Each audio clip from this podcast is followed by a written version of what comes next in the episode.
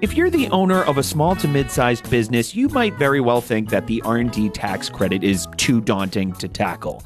After all, how do you know which method of calculating it is best for your SMB? While there are, in fact, several methods of calculation that can apply to your expenses, common sentiment tends to lean toward the alternative simplified credit or ASC. But why? Is it the fact that it only demands documentation from the past 3 years? What if you have more than 3 years worth of qualifying expenditures? On today's episode of the Fiona Show R&D tax credit, we're going to unpack credit calculation through the lens of SMBs. And spoiler alert, the ASC is in fact one of several effective methods for calculating your R&D tax credit. But to help us with today's deep dive into R&D for SMBs, I'll be speaking with manager of R&D tax incentives at Cross Border Solutions, Lydia Clowney. Welcome back, Lydia. Thank you so much for being with us. Hi, thank you so much for having me.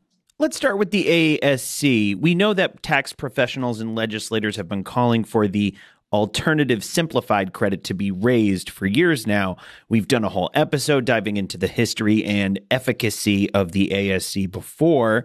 But now that we're examining it through this particular lens of its helpfulness to small and mid sized businesses, let, us go back over the details here. Yeah, we can do a little refresher first. The alternative simplified credit was uh, established in, I think, 2006 and it was an alternative to the method that was there from the beginning, from the, the start of the R&D tax incentive in the US, which we call the regular method. And the regular method looks back at a historical period of qualified research expenses and gross receipts in order to come up with a, a comparison we can use for current year credits. In the US, we have an incremental credit. It's called the credit for increasing research activities. So that implies we have to compare the current year against something to see if we've increased it. And for the traditional, the, the regular credit method, if you're a company that was established and doing business and incurring qualified research expenses in the 1980s, you actually have to look all the way back to the 1980s to come up with that comparison figure. And for a lot of companies, I mean, that can be incredibly difficult. If you were even capturing that information in the 80s, uh, do you have it on hand? I mean, for a lot of companies, things weren't digitized at that point. You might have to go digging back through boxes to, to try to find something in the basement to, to support some of these numbers. And if you weren't around then, then, then what do you do? You probably just throw up your hands and you say, Well, I don't know. I don't have any idea. I'm going to use the ASC, the alternative simplified credit method because that method allows us to look back at a three year rolling average just before the credit year. So you can see it's much more simple in terms of looking at much more recent expenses as opposed to, you know, going to those boxes in the basement. So Lydia, why are SMBs in particular often the focus of government initiatives centered on boosting R&D investment?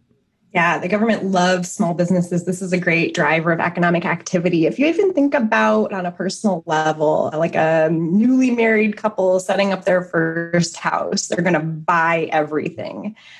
And a new business is is kind of the same way. It means that they have to kind of do everything fresh. And so with that comes a lot of economic activity. And it's kind of helpful to small businesses. It's more likely that that money that they're bringing in and then going back out is going to go back out to the community or stay within the United States. So that can compound the activity that's going on as well. Definitely, a lot of other countries have more targeted uh, benefits or, or, initiatives that are specifically for small and medium sized businesses.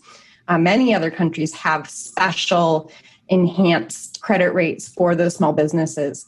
That's certainly something that we could look at, at potentially asking for within the US as well.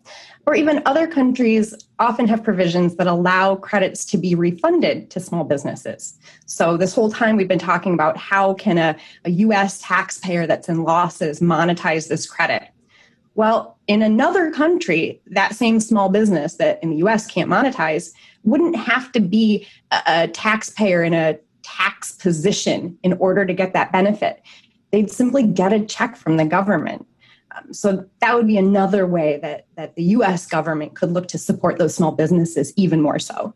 Of course, and SMBs obviously don't have the same amount of resources to allocate specifically to R&D like larger companies which can have multiple R&D facilities each with their own R&D teams. What are the unique challenges along those lines that SMBs face when allocating resources to R&D? How can they overcome these challenges to take full advantage of the credit themselves?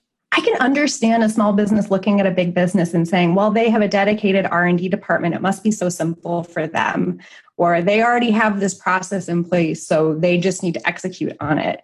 But I would really push back on that. I, I kind of disagree. I think it's it's actually easier for small businesses to understand their own activity and to document it and to support it. Uh, yeah, sometimes that does mean creating some procedures, um, particularly around saving documentation. Records retention is a wonderful, boring area that we can certainly get into at another call, another podcast here. But uh, the small businesses are in a really good position in some respects because they're intimately aware of everything going on at the company.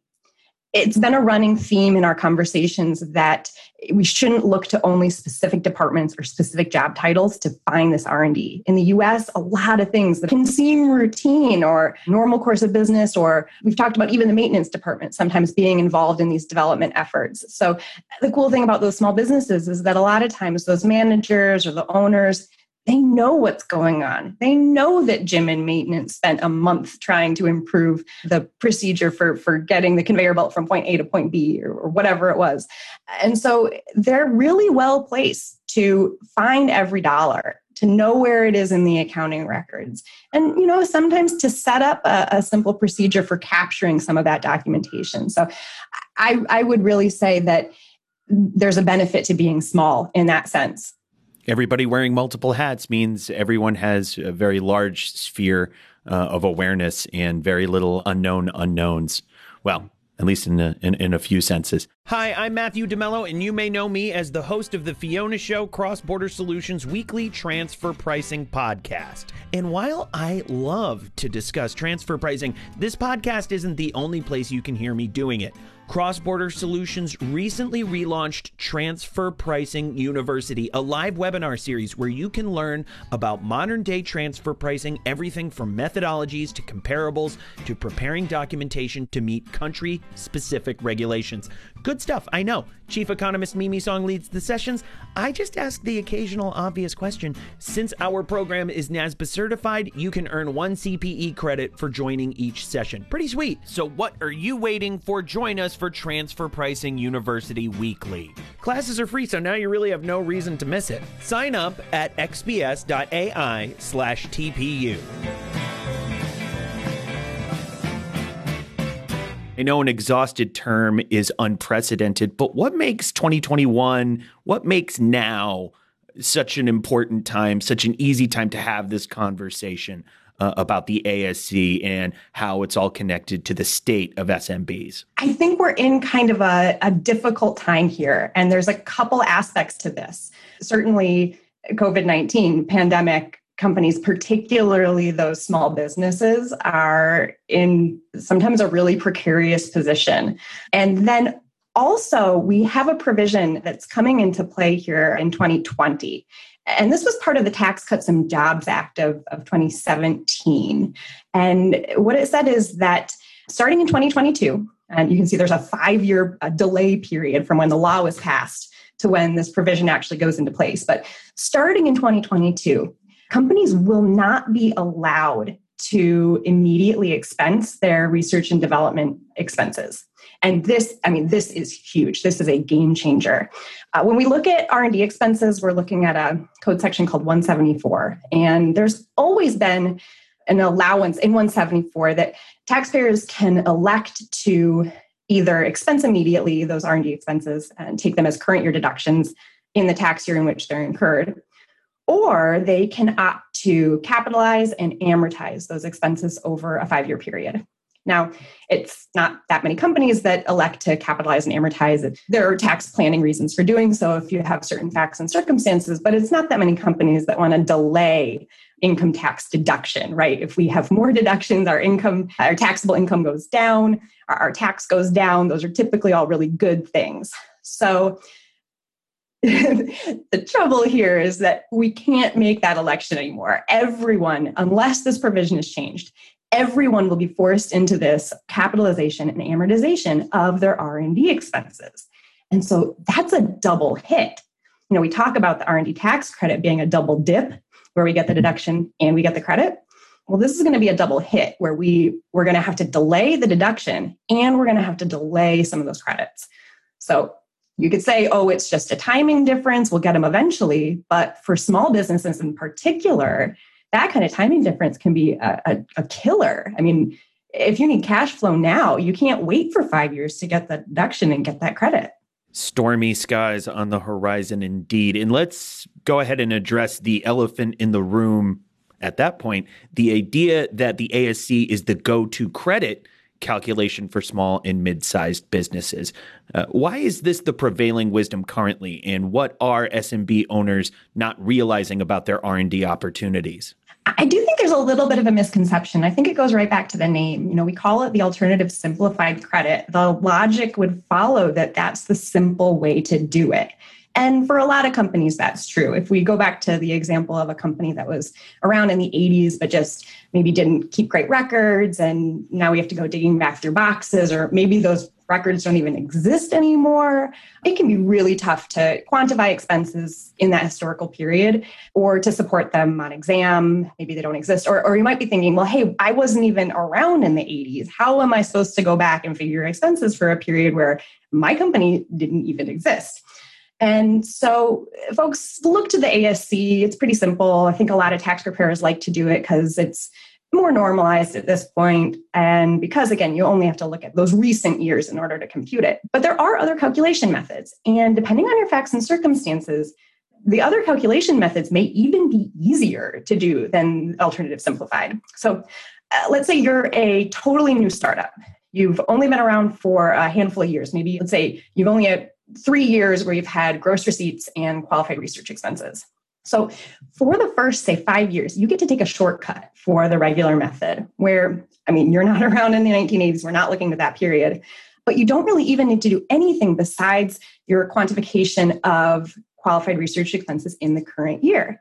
Again, because of this little shortcut that we get to take, and you get to use a flat percentage to compute your the comparison period we call it the base period and so in that circumstance, it's actually much simpler to do the regular method instead of the alternative simplified because I'm only looking at one credit year. And the kicker too is that in those cases, the regular method tends to be a lot more lucrative as well. That's right. Yeah. And the cool thing about this too is that you get to choose every year. If you're filing a timely return, you're you're getting to make that choice every single year. Well, actually, even on amended returns, you get to make the choice of, of which one's most beneficial to you. And so if you're really doing your due diligence or if your consultant maybe is doing their due diligence they're going to look at both methods. They're going to compute both methods and then they're going to present both to you and say which one would you rather take? And you're probably going to pick the one with the higher credit. Now all that said just with the timing of amortization it's probably wise for companies to get their r&d credits now at least before it happens right? I absolutely agree with that. It's always easier to to be doing this on a consistent basis while certainly we do have ability to amend returns and you know go back in and claim credits if we didn't do it uh, on the original tax filing it's always harder to do it. And, and and i would say too you're almost certainly missing some credit there. As we try to look back and memories get hazy it's just not likely that you're really capturing all of the development activity that you were doing. So we always recommend that you're doing this at least looking at uh, expenses on a, on a consistent basis year over year. Certainly with the amortization provision coming into play, I think, you know, kind of get it while the getting is good. And if it goes away, at least you've taken the benefit that was eligible to you at that point. Now, at the same time, because of some of these recent events, COVID, competition from, from China and from other countries, there is pretty wide bipartisan support for uh, enhancing the research and development provisions within the tax code. And so, sure, on the one hand, we have this kind of stick that is the amortization under 174 that might go into play. But on the other hand, we're in kind of a fertile ground, a fertile time period for maybe seeing some enhancements of the credit instead. And there are some people that suggest that the amortization provision and having to address that, having to you know, bring it up as legislation and talk about it in Congress, that that might be able to be the spur for opening up some of these regulations. So while they're trying to maybe repeal that provision, they might also look to expanding other ones. So that would be the carrot in the analogy. And, and you'd certainly want to be setting yourself up for taking advantage of of the good things that might come out of this whole situation. Note to multinational companies everywhere if you think the coronavirus has affected your bottom line, take a look at how it's devastated the economies of governments around the world. And where do you think tax authorities will look to make up for all that lost revenue? That's right, your transfer pricing. You can't afford to be non compliant, but then you probably can't afford to pay for an overpriced consultant who bills by the hour either. Oops, sorry, Big Four. We've got the answer Cross Border Solutions AI powered transfer pricing software keeps you in compliance by preparing accurate, hyper localized reports that protect you from transfer pricing audits, penalties, and adjustments. And our technology is available for one flat fee, a fraction of what you'd pay a big name consultant. Again, apologies, Big Four.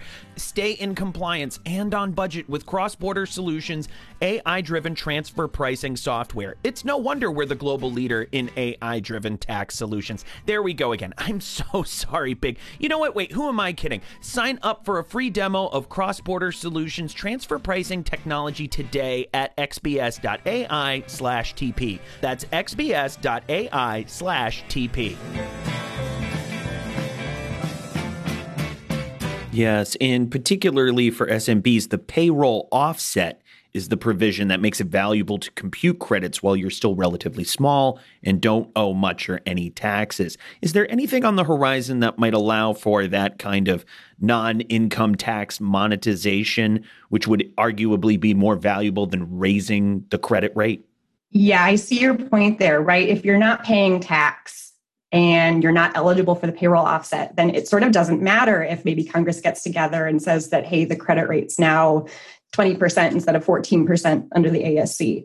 So, yeah, you make a really good point there. And that's actually one of the provisions that were, you know, I think might be something we might see out of future legislation is expanding the opportunity to take that payroll offset. So, for companies that are in losses, to be able to monetize through a different avenue. Currently, the payroll offset is available to only certain companies. You have to be basically new. You can't have had gross receipts and qualified research expenses for more than, say, five years. So it's a pretty small group of companies that are able to take advantage of that. And, and one of the terrible things we see is that a lot of times companies aren't aware of the provision until it's too late to claim it. You know, you're a startup, you're probably worrying about a lot of other things that are, you know, your core business and are really crucial. You're growing your customer base, you're developing your app, whatever. You might not be thinking about that optional beneficial tax provisions that you could be taking advantage of. So we hate to see this when when companies don't realize it exists until it's too late. But think about if Congress decided to open up the door and say, well, you can take it for 10 years instead of five. That would be a huge change. So many more companies would be eligible. And, and I think that, you know, five year period is at the point where some companies are kind of pulling their heads out of the sand and saying, okay, what else can I do? Now I'm a little bit more of a mature company. Let's look around at some of these things that we could be doing to you know, smooth cash flow and, and lower our, our, our tax compliance costs. And so that I think would be a really great thing. I'm optimistic that that hopefully Congress is going to bring this up. Of course. And just to state the obvious for what a lot of our listeners must be thinking, but the pandemic, the recommendations, the overall economic shutdown may have hit SMBs the hardest with companies having to lay off workers. And this, of course, may have forced them to scale down or pause their R&D projects. What do you think we're going to see from SMBs as distinct from the largest corporations in their recovery efforts from the economic and personal turmoil caused by COVID? I think it can be harder for some smaller companies to uh, be able to make that investment or keep making that investment in development and in taking advantage of credits and incentives that come along with it. And that's a real shame because it's one of the more valuable things that you can do. An r&d tax credit tends to be a project with some of the greatest roi of, of any project that companies see. And so if small businesses kind of just you know don't want to go through the effort or maybe can't afford to have someone help with it I think they're going to be at a detriment, particularly where we see if some of these incentives get expanded, then you know they might be way behind, and and it'll only be those larger companies taking advantage. So I do think that it's worth folks taking a look, talking with a trusted advisor, seeing if there's something there, and you know maybe if your activities really decrease, let's say you shut down entirely for 2020 still having those conversations and getting your set, yourself set up for the next year. You know, if you haven't been doing any kind of development or creating new products, new software, improving upon your processes during the pandemic, likely you're going to have to do some catch up once you get everyone back to work. And so, if you can set up to capture that, you're going to have to do it anyway just to compete with other businesses, probably with those larger businesses that might be your competitors. So, uh, you know, thinking through it and getting set up to be able to take advantage is just going to increase your ability to reinvest in those projects. And that kind of just grows the pie for everybody. You know we always look at r&d tax credits and oh the government's giving away all this money but really it comes back to us i think in in a lot of different ways. It means more money um, you know, more high skilled high paying jobs within the us you know more people with higher paying jobs means they're going out into the economy and spending more it really is a catalyst for economic development wholesale so i really do encourage everyone to at least be aware of their position and how to kind of set themselves up for the future I'm also interested in your thoughts on whether raising the R&D credit rates, especially boosting the ASC, is the only option we have. The current credit is generous, but who wouldn't want more of a good thing? Uh, are we thinking too narrowly here, and especially in terms of how we might fuel economic growth through allowing SMBs to prosper? There's a lot of things you could do. For instance, currently under current rules, you have to take a haircut on any subcontracted research. So you're paying a third party to do research on your behalf, we usually get a maximum of eh, typically 65% of that. Eh, you know, they could raise that rate to 100%. That would do a lot. It would mean that probably be more of this kind of collaborative or, or you know companies working with each other paying each other to do work raising rates i think is probably easiest simplest to understand but but other countries also have some other methods that they go about expanding some of these eligible expenses. A couple countries allow you to take into account expenses that were incurred in different countries. So in the US, we consider it to be a boots on ground credit, where if the activity isn't being performed within the United States or its territories, then you know it's just not considered to be an eligible expense. But we could say that if you're, say, uh, outsourcing software development to another country, maybe all of your coders are sitting in India or Colombia or something like that, we could say, yeah, those expenses are eligible as well. That would certainly increase the pool there. There are other countries too that uh, even advance credits.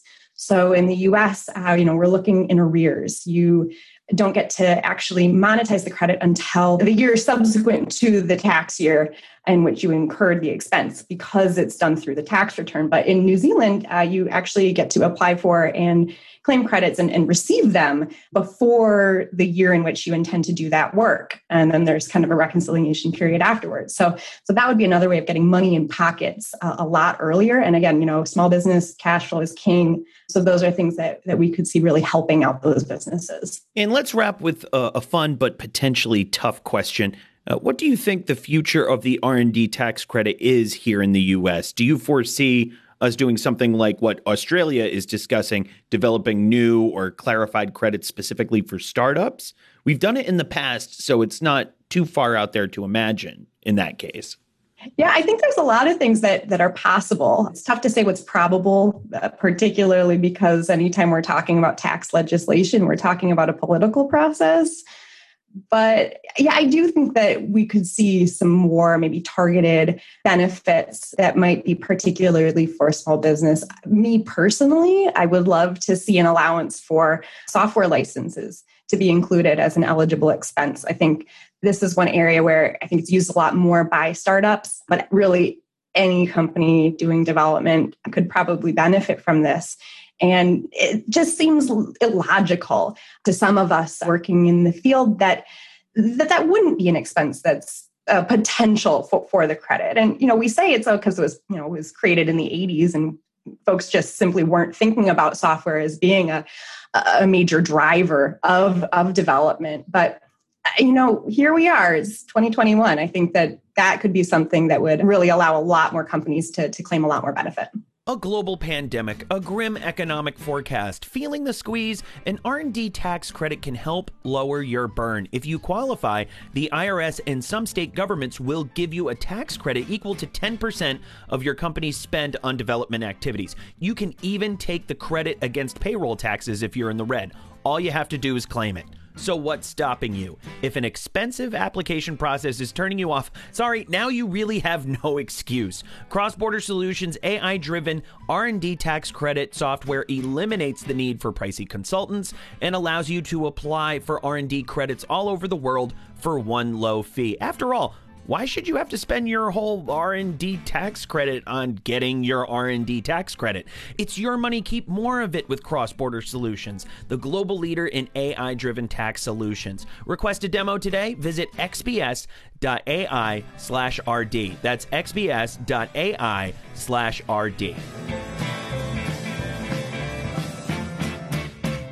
Welcome back, everyone. We'd like to thank Lydia for joining us today. We'd like to thank everyone at home for tuning in. Don't forget to check out the entire suite of cross border solutions tax podcasts on Apple Podcasts and Spotify. This podcast was hosted by yours truly, Matthew DeMello. Andrew O'Donnell is our audio producer. Stephen Markow is our associate producer and writes our scripts. We'll catch everyone next time.